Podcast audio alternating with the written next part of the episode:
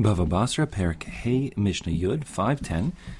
And the last two Mishnahs of this parak are going on to a new topic. It's still talking about financial transactions, uh, but here these last two Mishnahs are talking about the importance and the necessity to have um, accuracy and tzedek in your commercial transactions, by which it's talking about um, accuracy of one's weights and measures. So there's a pasuk, the pasuk which emphasizes this. Um, there's actually several pasukim that emphasize this because it's a big deal. But the essential pasuk for our purposes here it says Evan shlema v'tzedek yelach, Efa shlema v'tzedek yelach. Um, you shall have an evan. That literally, of course, is a stone, but it means like a weight, like for a, for a pan balance to weigh things.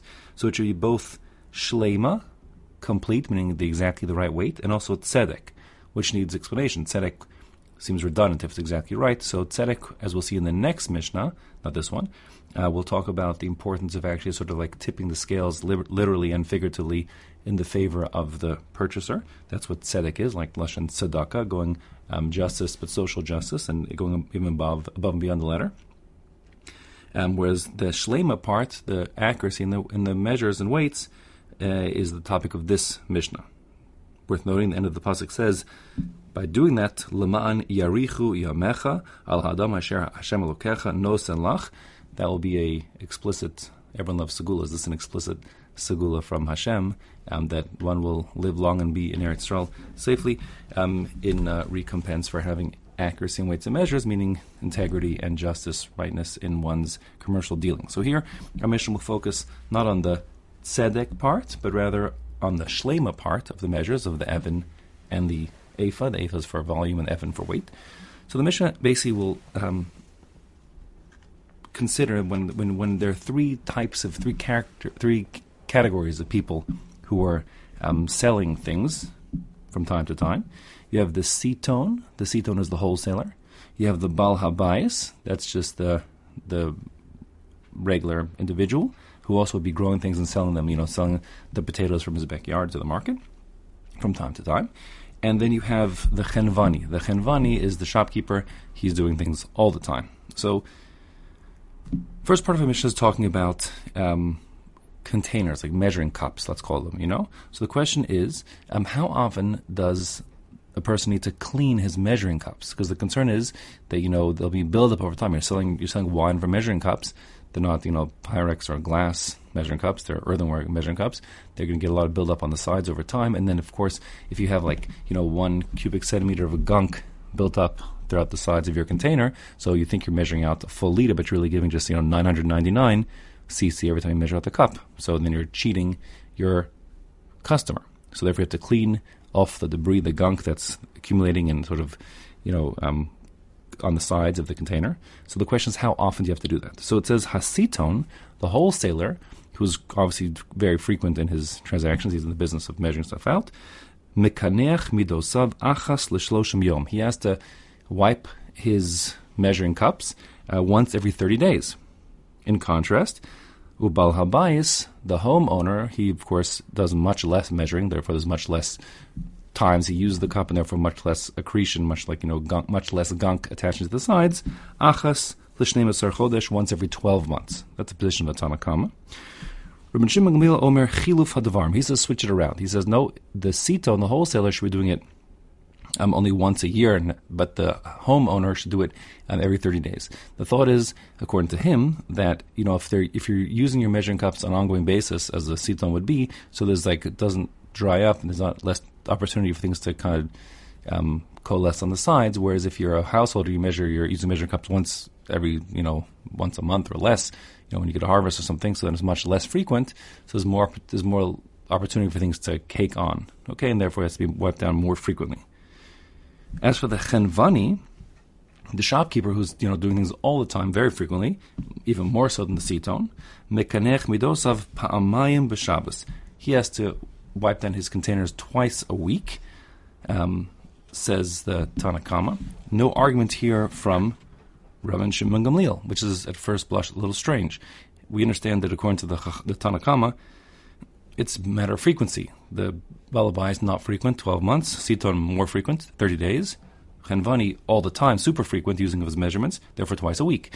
But why does Rabban Shimon Gamliel not um, disagree with this part because his theory was the more you use it, the less chance there is for stuff to, you know, build up on the edges.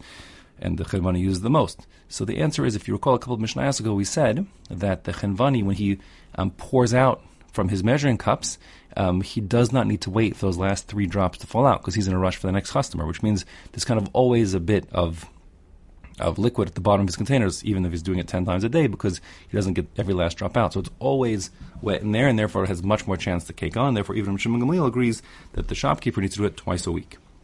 Now, the Mishnah now is going to transition sort of mid sentence um, to focusing not on measuring cups, but rather on um, the weights one uses to measure things. Like if you're selling, you know, fish or meat by the pound, you need like a pound weight. So just so you make sure you have the picture right in your head. In the time of the Mishnah, they would use um, a, a, pan uh, balance. So basically, you have you've probably seen like maybe in picture. If you don't know what it looks like, you may have seen it in things like in the Western culture, justice.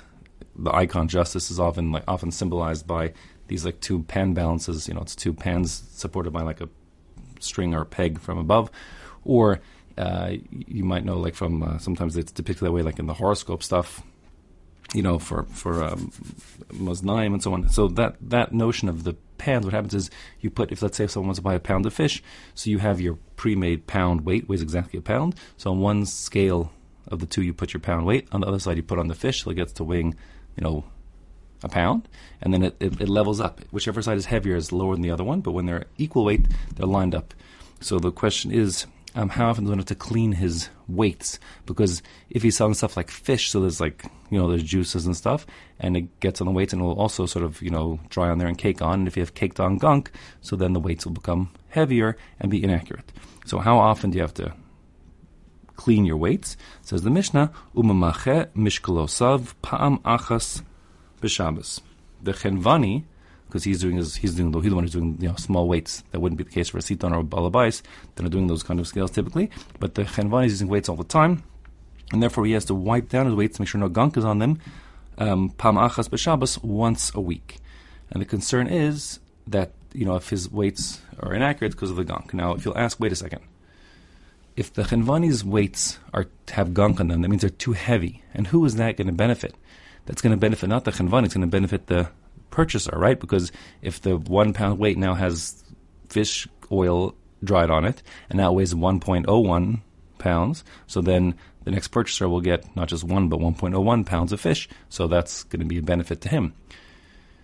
So what's the problem? So the answer is the problem is that's not always true because sometimes really two reasons. First of all, sometimes the the chenvani, the shopkeeper, is buying from his supplier. So his supplier comes with the fish, says, want to buy this beautiful piece of salmon, and they put on the scale to weigh. So now if the shopkeeper uses his weights and the weights are heavier than they should be, so then um, he'll get 1.01 pounds of fish, but only pay for one of them. So that's cheating the supplier. And there's a second reason why, um, which is uh, also bad for the purchaser, which is you know, the shopkeeper can't keep every single possible weight. So what happens is, you know, he has like a one pound weight and he has a three pound weight. If the purchaser comes and says, I want to buy two pounds of fish. So how's it going to work? So they'll put the fish on one side of the scale, and he'll put um, his three pound weight on the other side. So how's it going to work? Because he puts also the one pound weight on the same side as the fish. So in other words, he's giving fish plus one pound equal three pounds, right? Which the fish has to weigh two pounds. But if the one pound that he's putting on the fish side weighs 1.01 pounds, then he'll give the guy less fish because he's because it's going to weigh sooner. So therefore, the weights have to be cleaned twice, at least once a week, to be um, to be compliant. And further says the Mishnah, umekaneach maznaim al kol mishkal v'mishkal, and he has to wipe down the the pans themselves of the scale between every single weighing. Obviously, if you're weighing fish on a scale, and that's why I chose an example like fish, because I'm just talking about things that are wet, it leaves fish juice, whatever it is, you know, on the on the pan. The pan has to be wiped down every time. It's got a, it's like um the pan is kind of like I think of like a plate or a bowl. It's got edges. It holds stuff. So if there's anything that drips, it'll stay on the pan, and then the next person will be cheated out of not getting the full amount of fish that he's buying. So therefore, between each weighing, you have to weigh it down. Of course, as the Mishnah will say explicitly, uh, we're only talking about things that are going to leave residue. If it's if it's dry and there's nothing left on the scale, of course, it wouldn't be necessary to wipe it down every time. So halacha is like Tanna Kamma here, but the basic point is one has to have um, precise waste, weights and measures. Um, and the Rambam even says that um, every city has to have its own like enforcement agency. They come and spot check the merchants' um, weights and measures and enforce with severity um, anybody who's essentially not got precise weights and measures so that uh, the marketplaces have integrity and people are not getting cheated. And you see that's a extremely important high value in the, in the Torah. So one should be extra, extra careful in this regard.